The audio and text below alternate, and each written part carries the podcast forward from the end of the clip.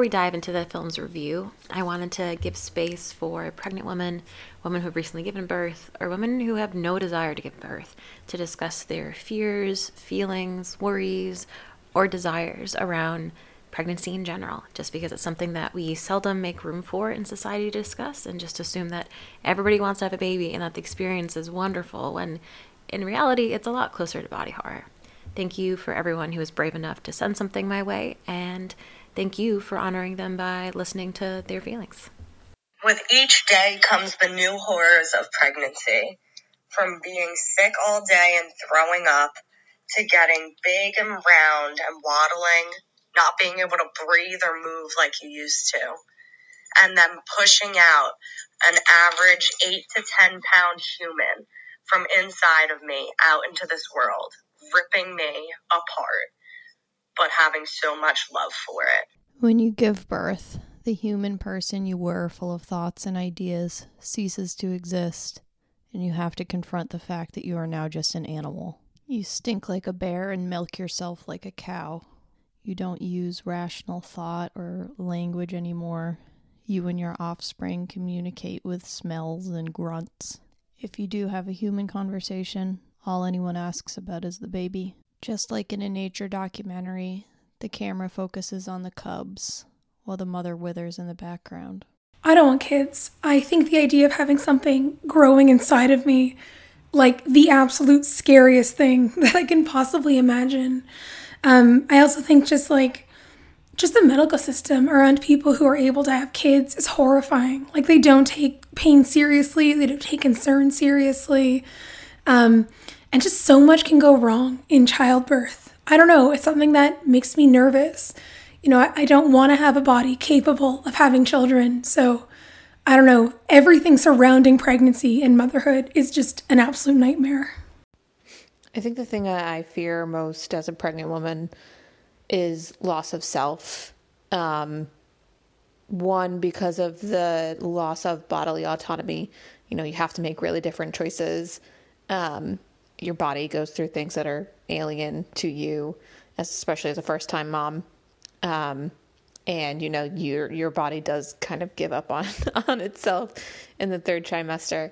Um, but the loss of self also comes from the way that other people treat you as well. Um, you end up absorbing a lot of other people's baggage, uh, hopes, dreams, sources of validation.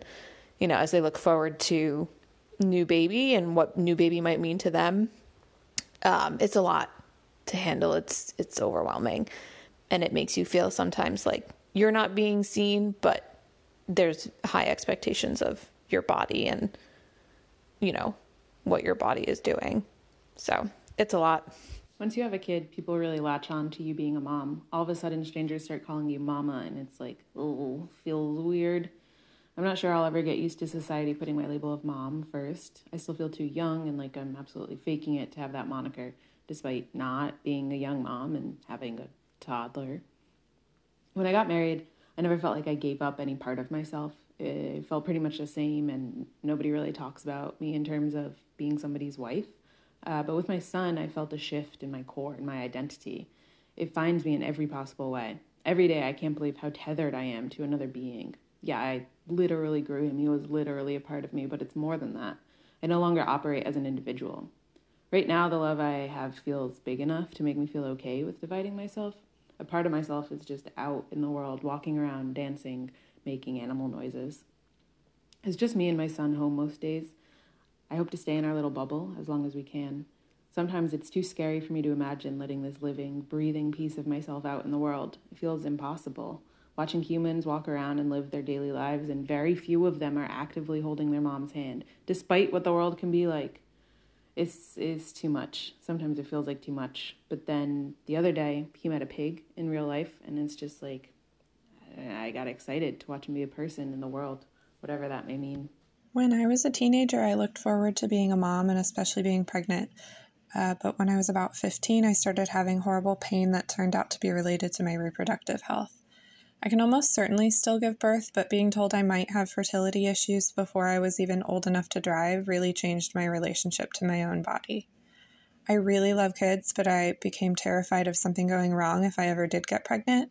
So these days I'm happiest being an auntie, godmom, babysitter, and pet parent. I was seven or eight years old when I found out what childbirth was and what kind of pain that women have to go through. And I remember going home from school crying, telling my mom, I can't do this, I can't do this. And she reassured me. She told me it was worth it, but I never shook that feeling and I couldn't even believe her. And truly, ever since seven years old, I made that choice to not have children and to not put my body through that pain. Isn't it funny how women are judged both for not wanting to have children and then being afraid of what children might do to their bodies physically? Even though our entire lives we've been told that our bodies are maybe the only thing that society actually values us for, besides having children. Yet, when one negatively affects the other and we have the nerve to get upset, we are the ones that are in the wrong.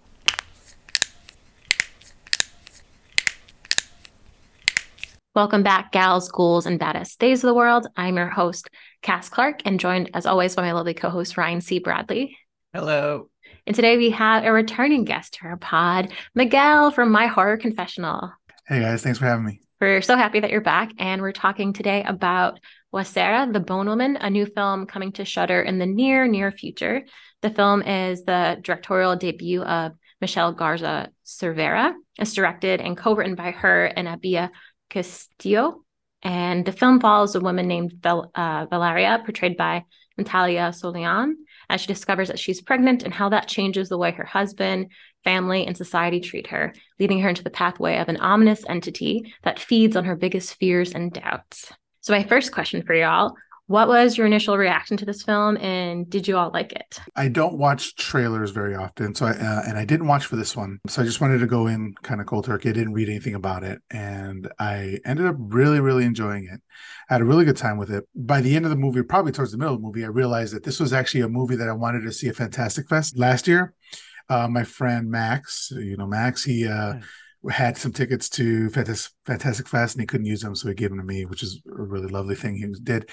And so was, I had my first Fantastic Fest, and I was going through all the schedule, and I wanted to see uh, Huesera, but uh, it just didn't work out. So I'm I'm glad that uh, I got to see it this way, mm-hmm. uh, and it was a lot of fun. It was it was different and unique, and also really frustrating. Like mm-hmm. seeing her treatment, how people treated her, and that sort of stuff. And uh, but overall, I enjoyed it a lot. Yeah, I felt similarly. Where I also don't I also don't watch trailers. I feel like they give away too much.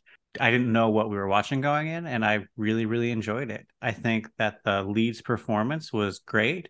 Mm. And it's mm. remarkable that it was a first time director and a first time lead, mm-hmm. both putting together this movie because it doesn't feel like that at all. It's a ton of confidence from both of them where I think it works very, very well. Yeah. So I think especially for the the lead actor, because a lot of this film is its tension is conveyed through facial expressions and close-ups or even just long panning shots on the character just walking through the world as we watch how the world reacts around her. And i just think it takes a lot of skill to pull off a movie like that because i think in another actor's hands it could have just been a bit stilted or, or maybe even not necessarily boring but a little bit one note. But i just think she conveyed so much expression all the time that i never really wondered like oh what is she what is her desire? What is she what is she motivated by? Like i just was entranced by her. I really loved her performance. I really enjoyed her in the in the movie in general. Yeah and and to your point and to ryan's point about her being a first time lead the the brunt of this movie is on her shoulders. If we don't believe her if we don't have sympathy for her if we don't like her it would have failed yeah. And she just delivered in all fronts. Like it, there was important parts of the movie that if you didn't like the character after what she did, it would lead you to even like them less and perhaps mm-hmm. you know just it wouldn't be su- successful but but she she did a great job with it and also the the other actress that was her ex um mm. uh she i for me in the in the small scenes that she was in she kind of stole it for me i i, I really enjoyed um, her and and her acting as well. So her name was um, Mayra Batalla, and um, she's been in a, in a, bunch of other movies. I, I don't know if she's been a lead or not, but this is my first time seeing her, and I really really enjoyed her as well particularly for this character she had to bring this like a punk rock aesthetic to the scene that again, it could in another actor's hands would kind of come through as a bit too like oh insert edgy character here right around the time someone's questioning whether or not they want to be a mom. But it did just feel so genuine and, and like raw in her hands. So i really i think that she nailed uh, the role of octavia too. I really loved her. Yeah. Okay so the body horror of this film this isn't a spoiler just yet but it's both it's mostly around how pregnancy changes val's body.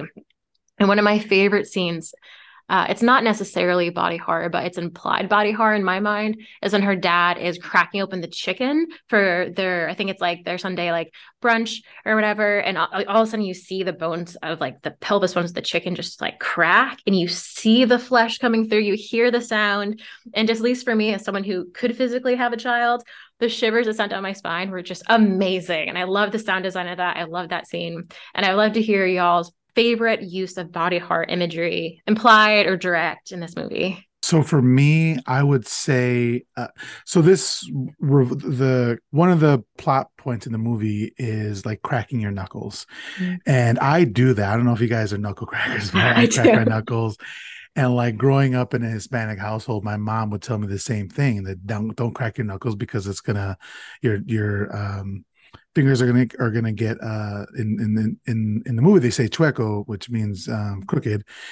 Um and so I don't care I still do it all the time but like that was like constantly constantly growing up they, they would tell that so it kind of like hit home here. And uh, there's one scene in particular where she's I think it might because I after I saw the movie I saw the trailer and I think it might be in the mm-hmm. trailer but where she's cracking her knuckles and one of the fingers break right? Or uh, appear to break right? Yeah. And that was kind of it for me because uh even though i don't i i'm gonna do it anyway always in the back of my mind i'm like is this gonna be the time that they break or something? You know? So uh that was probably my favorite use of it. That was so good. Oh god. It's funny because uh my mom would say the same thing and it totally got me to stop. Like i stopped cracking really? my knuckles yeah. Um but the finger also is what got me. I think as like a guitarist and guitar teacher mm-hmm. the fear for my hands is, is, real whenever i'm doing anything that involves like my hands like if i hurt my fingers that means i can't work mm-hmm. the money won't come anymore and i need the money i roll my shoulders a lot so there's like mm there's this yeah. like a repetitive imagery of her like getting hunched over and like i notice this a lot because like i i edit and write a lot so i always look like a little goblin at my computer and for listeners i just like imagine someone like with their shoulders up to like their forehead. It's like how i look. So i always roll my shoulders back and hear it crack and i'm just like i hope that's good. Uh, but there's also yeah that fear of just like oh no what if i like because i did something to my body, it can't be undone kind of feeling yeah. that, you know? And I was like, oh, I didn't even know I was thinking about my shoulders breaking, but now I am. Cass, do you I know you said you you crack your knuckles. Do you crack yeah. your your neck? I do crack my neck. I definitely do yeah. have the fear where I'm like, oh, I should be careful because I crack my neck. just gonna crack your neck and then just fall down. Like yeah. I have that. Ryan, you don't crack your neck either. I crack my neck, I crack my back. It's everything but the fingers. Hmm. Okay, so it because just no extends one, to Yeah no one warned me about the other knuckles in my body. Everyone's just like the hand knuckles. They're gonna swell up. They're gonna be too big. Your hands are gonna look weird and crooked. I'm like, all right, can't have that. But if my back is weird and crooked, who cares? I don't know why my brain works like that, but no fear for that. So, Ryan, as someone who's recently had a child in this past year, I would love to know what moments of the movie stuck out the most for you. And I'm also very curious if you watched it with your partner, who also recently gave birth because I don't know if I could watch this if I recently gave birth. I, I think it'd be too close to home. So Betsy did not watch the movie with me, unfortunately. Hmm. I think she would have been fine, but she's always been like nonplussed by like the scariest movies. Nothing really gets under her skin. She likes horror movies, but I don't think she's ever really frightened by them. What stood out to me most as something that I really like related to was uh I know Raul in the movie is not a good dude Mm-hmm. But um, having a pregnant partner and being worried about miscarriages is a very not precarious because I mean maybe it is precarious, um, but like miscarriages are very common. It's like that fear was very real for both of us, mm-hmm. and so like when uh, Valeria needs to give up her woodworking, one I relate to that a lot because I feel like I've lost a lot of my writing time and my music time because I'm just taking care of a baby all day. Mm. Um, so I relate to that. And I think Nightbitch by Rachel Yoder has a very good portrayal of that, the book. I have I bought that book, I haven't read it yet. It's good. It's it's uh very intense if you've just had a child. Um, but as as was this, but the the fear of the partner something happening to them while pregnant is absolutely terrifying. And it's if you're in Raul's position or my position, it's totally out of your control, which is difficult. so I think that he handled it badly, and I think that he should have given her her agency. Mm-hmm. But I also remember that Betsy and I got into a big fight at like 1 a.m. one night because she was staying up late to bake our neighbor's Christmas cookies while she was six months pregnant. And I was like, can you please just cook the cookies tomorrow and get a good night's sleep? Because, like, I don't want this to affect the baby. And I probably was overstepping at that point, but mm. it was mm. also like very real anxiety. And so, yeah, I felt a lot of Raul stuff. And then after the baby was born, I related to a lot of that because I'm the the, the primary caregiver for our kid. Mm-hmm. Don't I've never I've babysitted a lot of babies and like I grew up with like babies because my uh, my stepbrother he's not not the smartest egg would just I was like maybe six or so up till from six to like twelve would just leave me with his babies and I'd be like this is not a great idea. Um, and there's wow. one time I remember specifically there's one time where his like his infant, like was maybe barely six months, was on the bed, and one of his toddlers came and jumped on the bed, and I saw the baby go from the bed and just like fall off and hit their head on the floor, oh. and it was one of those things where it was like the like the Val with the um, minor spoiler. She has a history with a child getting hurt under her watch, and she's a little anxiety around that. Where it's like some things just happen around kids, and it's like you can't, you, you're not perfect, you're gonna mess up, and like everything's fine. My nephew was fine. Between that fact and that little scene of putting the baby in the fridge by mistake when you're just like beyond exhausted, I loved that scene because I just thought like on the surface it sounds like the most horrible thing in the world, but I mean if you're sleep deprived and you're spending all your effort with this like little life, like mm, I feel like you're only human, and that's what's scary about being a parent. But like you do yeah. dumb shit. yeah, I think uh, Raul was put in a precarious situation like like you were saying ryan like he definitely did d- dumb shit and wasn't the best partner yeah. um and and and it showed um he uh it, it seemed like he was maybe you have to do this when you're a parent i don't know mm-hmm. but like it seemed like he was putting the child in front of her and um you know maybe like making sure they were okay before she was okay. And mm. she, she even says at one point which was it was kind of devastating she just needed patience. Yeah. And she was like reaching out for him and asking for help. Oh yeah you know what? Fuck that guy. I, i'm angry at him. Yeah. Because like he instead of like being there for his partner and and uh, like being understanding and caring he's like, no, we're gonna do some other measures, and goes and calls his mom like a little mama's boy, little bitch, mm-hmm. and like has her try to fix everything, and he's the one who like I won't say that, but like you know, he wasn't trying to make the situation any better. He was ready to, you know, just be done with her and like just make sure that the baby's okay. So yeah, he yeah. also he never stands up for her to his mm-hmm. mother. He always sides with his mother against her, mm-hmm. especially when she builds this uh, beautiful crib for the baby. So good, so cute. I don't understand how you could have her build that crib and then not do everything in your power to protect and make sure you use that crib or even let her build another one at that point. Because obviously it was very important to her mm-hmm. and it was mm-hmm. very beautiful and well done. And his mother didn't like it, but his mother can can fuck off at that point. yeah. I want to say something, but I think we'll have to go into spoiler territory to say it. Do we feel like it's a good point to move in that direction? Yeah, let's pop into the spoiler territory. All right, let's do it. So, my biggest thing about Raul is I feel like I saw another reviewer say that he basically treated Val as if she was a walking womb, was just like just like a vessel for a child, and not really like a person with agency. Like he stopped having sex with her when she was like pregnant, um, and I, and I think I see that a lot of readings of that. Like I think he just kind of like Miguel already said, only saw the baby and her role as a mother and stopped seeing her as a person. And when they, the, while it started off like they were very intimate and cute and seemed to have this like mm, maybe lightly nagging, but like an understanding of each other's flaws. At the beginning of the movie, it quickly went like into very like verbally abusive and like gaslighting territory in Raul's part as soon as she started having any connection to her pregnancy.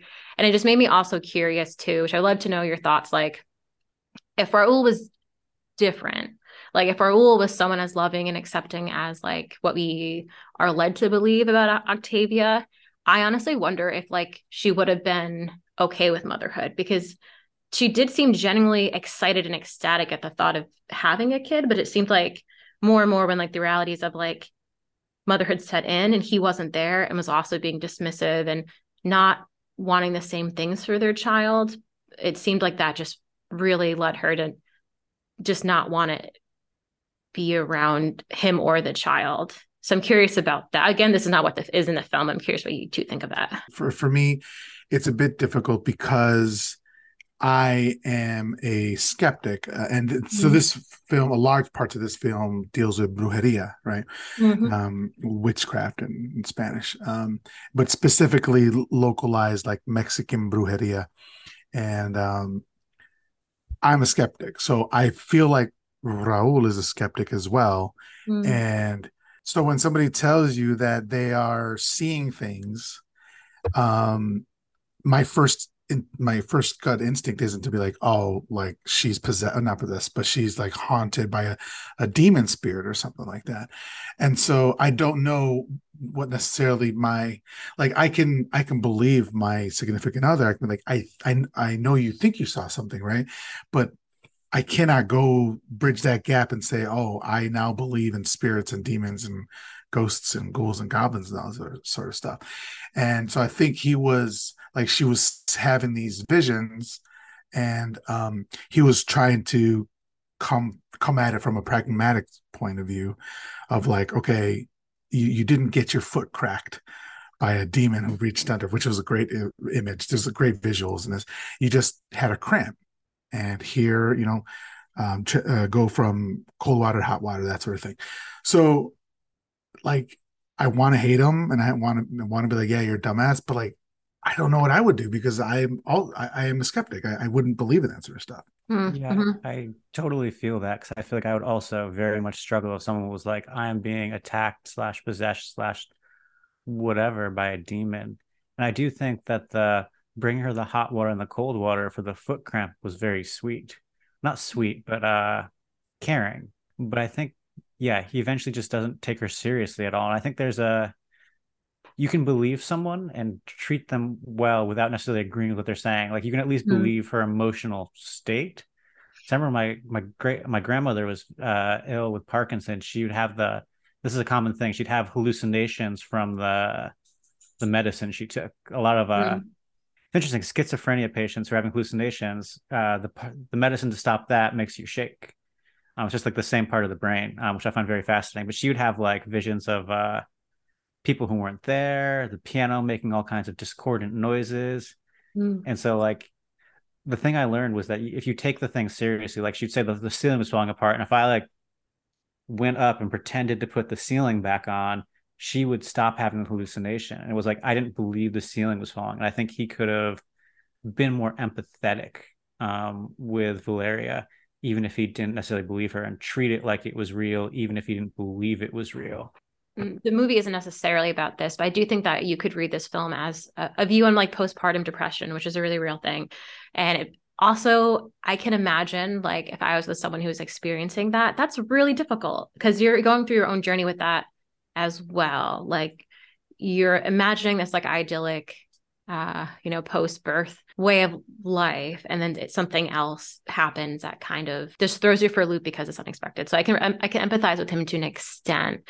I think for me, which was the thing that was kind of a shocker, was like how not subtle he was with his wanting to control her, and like even at one point, like openly talking about possibly committing her while she's like in the other room and awake. Mm-hmm. I like like those those moves. I thought was just um a bit too like so direct and so invasive uh, even though I can understand like his concerns, like she's smoking while pregnant. He literally walks into his wife hiding the fact that the baby's room is on fire. Like there are definitely some big red flags of being like, what is going on here? But then I think like because the film is in Val's perspective, we maybe don't see the other aspects of the relationship where maybe he was trying to be kinder. Um, we just we just don't know that. We only see what she's seeing and what she's latching onto because it's in her POV. But I would love to talk a little bit more about her relationship with Octavia because I think it's so fascinating that and I don't know if this is a sign of empathy or maturity or any kind of care from Raul. I still can't wrap my head around this too much, but the fact that he knows that every once in a while his wife goes to see Octavia, uh, especially while pregnant, to like hook up with her ex girlfriend, and like is fine enough by it, fine enough to not leave her, to like not abandon the family unit, not ask for like a divorce or like to separate while wanting to still be in the kid's life. Like he's just like so committed to his little nuclear family, even though he knows she's blatantly having an affair. And I thought that was very interesting. Uh, so for me, it said in, in the movie, uh, maybe it was her mom or maybe it was her sister who was a complete like mean, oh, yeah. mean person. Yeah. Um, but somebody says like while you're having a kid maybe it's even in during the act of, of child labor that you feel like you're being split in 2 mm-hmm. and i mm-hmm. think that's a kind of a theme in the movie because even at the end on the baby monitor you see two hand two sets of hands going mm-hmm. in to reach for the baby but also she's possibly bisexual she mm-hmm. could be a lesbian who's just faking the funk to have this beautiful quote unquote beautiful um, nuclear family, it's never really said whether or not she's just, just mm-hmm. a lesbian or or she's possibly bisexual. But I just thought, you know, that's also being split kind of into mm-hmm. being um, attracted to both sides, and there's there's other there's other like visuals in the movie that that kind of kind of connected back to it. And I just thought I I, I really enjoyed like that like finding little bits and pieces that uh, of of uh of that that they're kind of trailing throughout the movie. Mm-hmm. Yeah, I think the the chicken that Cass mentioned earlier was my favorite of the the breaking into. Oh yeah, breaking into yeah, yeah, yeah. That's good stuff. Yeah, I think the that he knows she's having the affair. I find very interesting. Mm-hmm. Um, I don't know what quite to make of it. It does make me question, like, like Miguel said, are they actually Raul and Valeria in love, mm-hmm. or are this like is she just with him to have that that child and he knows it. One of the questions I wanted to to ask, if that's okay, Cass. No, go for it. Um, back to uh, Valeria and Raul's relationship. They very much convinced me they were a happy, loving couple when they're trying to conceive the child. Yeah. Um, to the point where, like, if I was the director, I'd have been like worried that no one's going to believe he'd be this bad to her after that. Did you guys feel like that too? At least right now, I, I read her just in general because I'm still thinking about Miguel's um, answer. I read her in general as being like just bisexual, only because I really bought into the love she felt for Raul, and I think also like she genuinely looked ecstatic when she found out she was pregnant too. Like he lifted her up in the air, and it's just like just literally buoyant and so happy. So I really bought into whether or not it ended in a loving place, that there there was real love and affection there. And she also really wants to like when she's pregnant, she's like, I really want to fuck my husband, and he's just not having it, and she's frustrated by it. So like I, I do think that there was a time when they were in love and in lust with each other for sure. One other thing about the the two relationships I found fascinating. She's only ever naked when she's with Octavia on screen. Did y'all mm. notice that too? I thought that was a really she's naked in the the bathtub with the baby, and then she's naked in the the sex scenes with Octavia, but she's almost always clothed with Raul. And I thought that was a, a way the director was commenting how emotionally intimate Valeria could be with each person.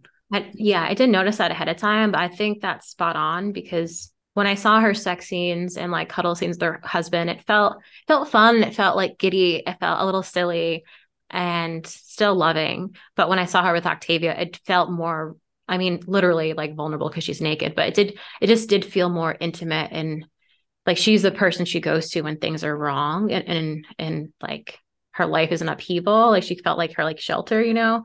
And so that added, I think, an extra layer to their sex life that I didn't really get with her and Raul. Like Raul can't take her when she's not happy. But Octavia will take the worst of her, unfortunately, for Octavia. what do you think, Miguel? Could we talk about the ending for a little bit? Uh, yeah, yeah. Like, do you guys believe that it was ever like ex- reveal that it actually that all that stuff actually did happen because i'm still a, i'm still a mm-hmm. skeptic at heart mm-hmm. and so i feel like it's never proven in in in the real world that what was happening was actually was happening and it could just be in her head and when she goes to the curandera or the um the, the person who like uh, the la bruja or whatever they want to call her um, when she goes to him to goes to her, is it just like a placebo effect sort of thing? Her the battle she has is the battle in her mind, right? Like she's mm-hmm. dreaming it sort of thing. And so they helped in that they allowed her to kind of um, fight her own battles in her mind. But to me, it was a placebo effect. I don't know. I, I want to get your guys' opinion on that.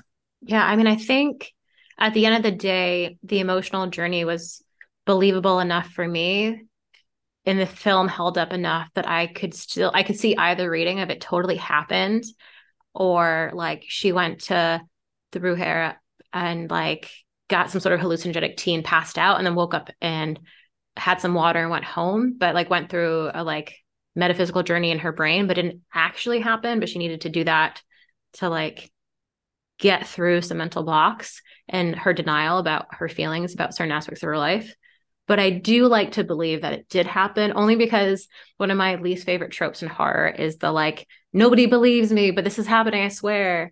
Um, especially yes, when it, right, right? and especially when it gets looped into mental illness, because then opens up a whole can of worms where you're like, oh Jesus. Because like I think a thoughtful way to talk about it is the way that Ryan was talking about um your, your grandmother was it? With Parkinson's. Yeah. yeah. I feel like that's a great way to talk. Like you can make a scene around that if you want to in a way that is thoughtful and considerate and showing what people see versus like the reality, but like ground it in like something um, tangible and make it clear why you're either believing or not believing for the sake of their health. Like that's awesome. Very hard to do. A plus if you can do it. So for me, I think I like to pretend it did actually happen especially because like well that's what i uh, that's what i love about this movie and movies in general that do this is they leave it up to you. Mm-hmm. they don't they don't feed you the answer. They don't feed you everything. They give you enough and then at the end it's kind of like not every movie needs to be open-ended but some movies can be open-ended. This is open-ended and, and it lets you decide. It's kind of like choose your own adventure right? Which one you want it to be.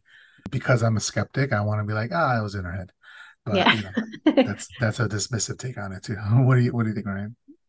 So I was I was thinking more along the lines I was watching it like what does the monster represent?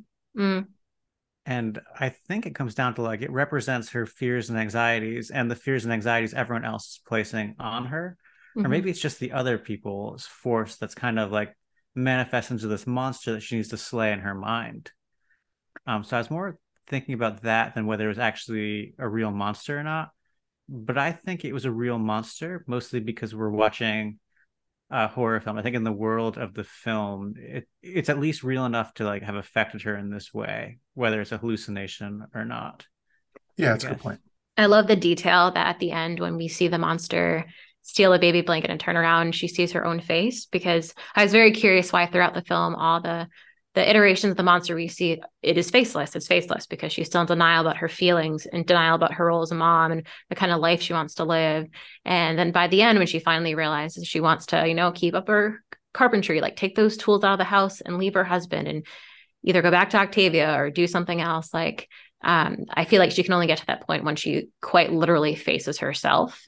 And i think that that was just such a nice touch and very subtly done too it doesn't linger there too long because the second she recognizes that the monster has her face, the monster literally explodes too, which I just thought was nice. So we don't have to wonder, like, is the monster still out there? It's like, no, no, it's done. That part at least has been settled. And now here comes the hard part. What the fuck do you do with your life once you realize you don't want to be living with your husband anymore?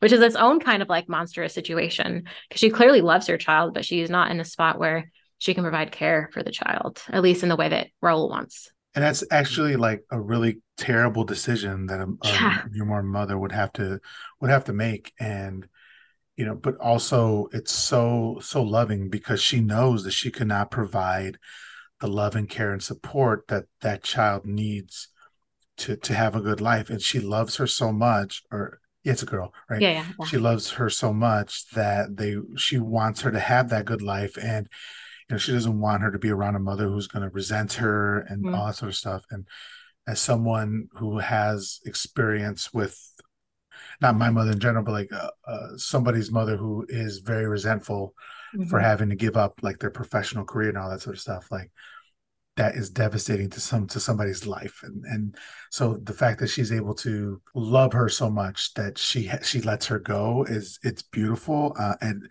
that's what i was saying earlier is like she makes a decision that for if if we didn't if we weren't with that character if we we if we didn't believe in that character we would like call her a monster for leaving her child or something. But she's not a monster. She loves her child so much that she's making that decision to leave and yeah. I, I thought i thought it was beautifully done. Yeah a lot of this film is about like uh, mm, i don't want to say voiceless but giving a voice to things you don't often see in horror. And i think yeah m- like mothers that either choose to co-parent and not live with their child or to you know give their child away for adoption or give it to someone else to take care of i think that in a lot of times can be the hardest thing you'll ever have to do but is i think an act of great love. And like i think a lot of people that maybe would benefit from making that choice are afraid to because of what society might think about them. Like, oh, I would be a horrible mother if I gave up my child. And it's like, well, if you don't think that you can provide in a way the child needs, then that seems to me like totally the opposite. But we just never hear that kind of storyline of it. It just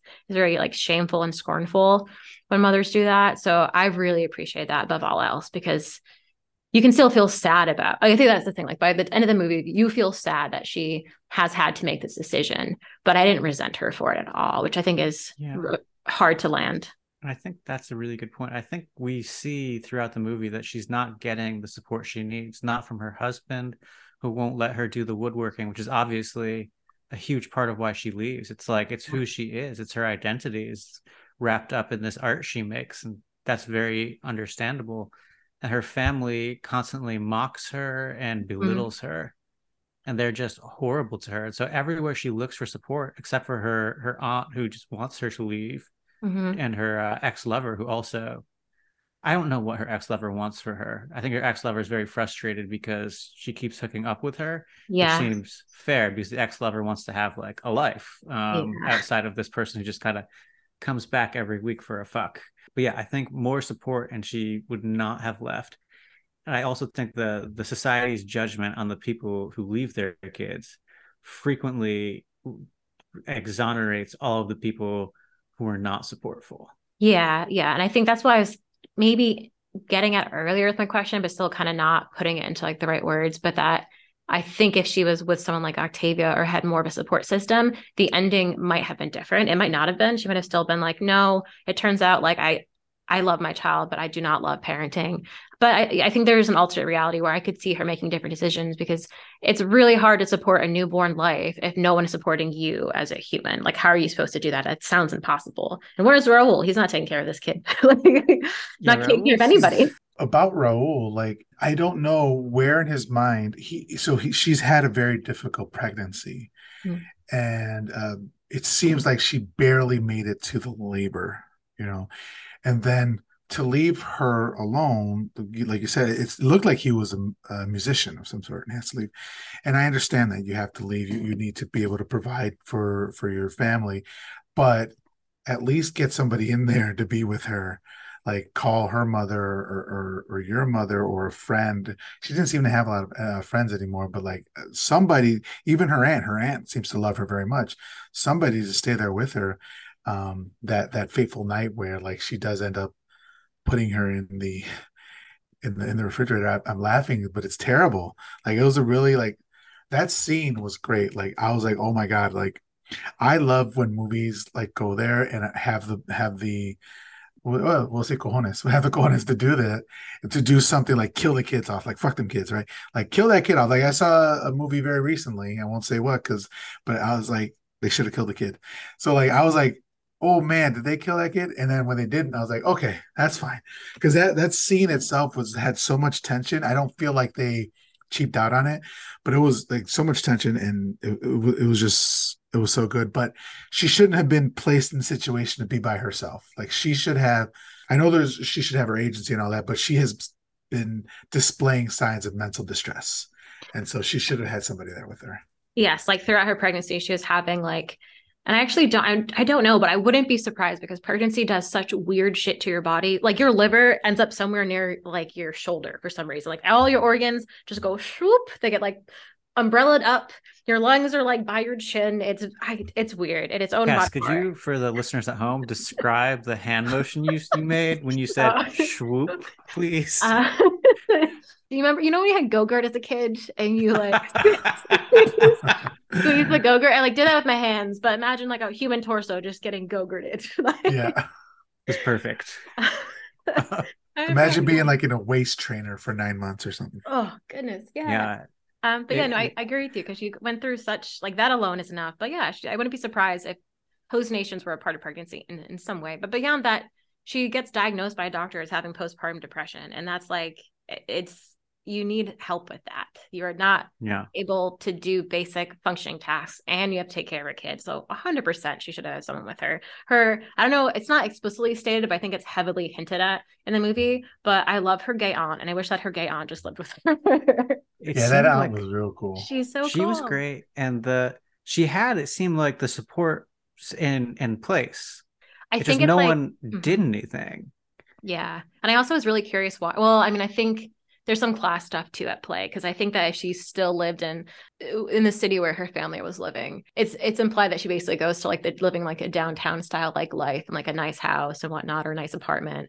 I don't know. I think she would have been happier. I think her aunt was still living with her mom, which is why she wouldn't stay there because her mom is horrible and her sister is, is horrible. But it'd be really nice to see her living with her gay aunt and her friends. And I do love that the film the mom calls her aunt a spinster. And I was like, is this, this just code for gay aunt? This is just the code for being like, we don't talk about it, we don't acknowledge it. But she's having like micheladas in the street with her like her little gay posse outside of like the beauty salon. I was like, she's amazing.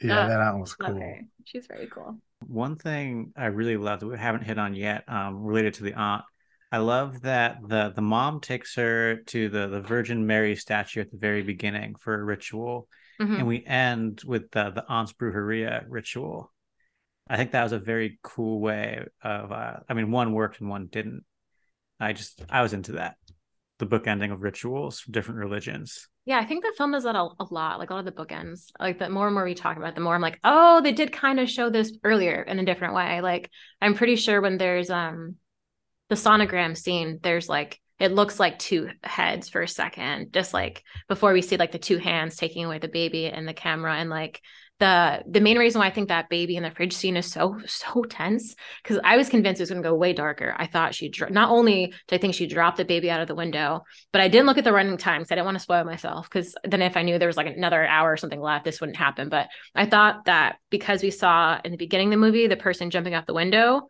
which is I'm guessing the entity or her worst reality version of what's going to happen after being a mom. I thought that the baby was thrown out the window and she was going to like jump to her death and it was like some weird premonition but i think because we saw that it like cued us in to think that would happen so when the baby's in the fridge we're like oh thank god it yeah yeah was really smart writing yeah I love the visual of that um La Virgen de Guadalupe in, in the beginning. Like it's it's kind it's so huge. It's kind of like uh, Christ the Redeemer that they have in, in Brazil, but it's maybe half the size of that. Looks so great. And then they have that like the ritual you're saying where they're like sh- she's on her knees going up the stairs. And uh, I have family members who've done that. Not not at, obviously not that statue, but they'll they'll at a church in Mexico they'll start like two three blocks away or whatever, and then on their knees just crawl. And this is something that hundreds of people are doing at that time. I don't remember maybe it's around Easter or whatever, but so like that was really kind of cool to see because it brought me back to like real life, kind of connected to that. And then that Mexican family sounds terrible, but it's extremely realistic. They were so fucking mean to her and I was like, yeah, that's not necessarily my my nuclear family, but that's like my outside family, like my Mm. aunts and uncles are like kind of mean like that. I was like, Jesus Christ, like they were hitting uh, a, a- like a lot of stuff in for me. So I I, I had a, a good connection with with the movie, and I really really dug that. I guess my closing thoughts would be I think it is a great movie anchored by a very good debut performance Mhm. with a lot of interesting symbolism and a very real to true to life portrayal of um, the way pregnancy transforms a woman's role in a given society. I don't Mhm. necessarily think it should be that way, but I think it often is that way. I mean, just thinking of like the way Betsy and I are treated when we walk when I walk out with a baby, people stop me like, it is so great that you're having a day with your daughter. Or like, you are a saint walking this hollowed ground. And when Betsy goes out with the baby, it's like people a woman came up to her in the HEB parking lot and said, like, to the baby, not Betsy, you should be wearing a jacket. And like it's just like the difference of the way people treat me with the baby versus her is disgusting and obviously a sexist double standard and not right. Yeah, that sucks. That person sucks. So for me, uh, I really enjoyed it. It- I'm really excited to see what the director is going to do next. Um, there, there was first of all, I read in a, in a review somebody said post punk partum depression, and I, lo- I love oh, that. that's great. That's It- great. I- yeah, I, I liked a lot of the aesthetics of the movie, a lot of the music of the movie, and we didn't even talk about her moshing. as Oh, while yeah. pregnant. That was great Oh, too. that was so cool. She went So in labor at a punk rock show. yeah. So there's a lot of great visuals for this. Some some stuff that you wouldn't think a first time director would do. It's just just an all around really solid film. I, I think uh, I'd recommend it to anybody. Uh, I, I just really enjoyed it. Uh, I want to thank you guys for getting having me on here to to check Thanks it for out. being on, Miguel. Yeah. yeah, this has been great. Always great. a pleasure. And yeah, I mean, I feel like I can just say echo what you both have already said. I think I'm just so happy that it just gave a voice to like different stages and anxieties around pregnancy, especially as someone who can birth child and who has a friend who's literally about to give birth at any point this week. And I am always balancing like, am I texting too much or not enough? And uh, I think, yeah, I would love to see more films like these tackle how pregnancy changes an individual's life and like how there's always like after you have a kid there's always that box of like what you do as a mother but also still what you do as a human and there are those two selves and that doesn't change and that's okay but we need to make space for those two selves so you don't have to feel like you have to choose so It's that- really hard to balance that. Um, Oh, yeah. see you differently when you have a kid, and you know, I'm like, I'm still the, the same person. mm. It- It's weird. It's all weird.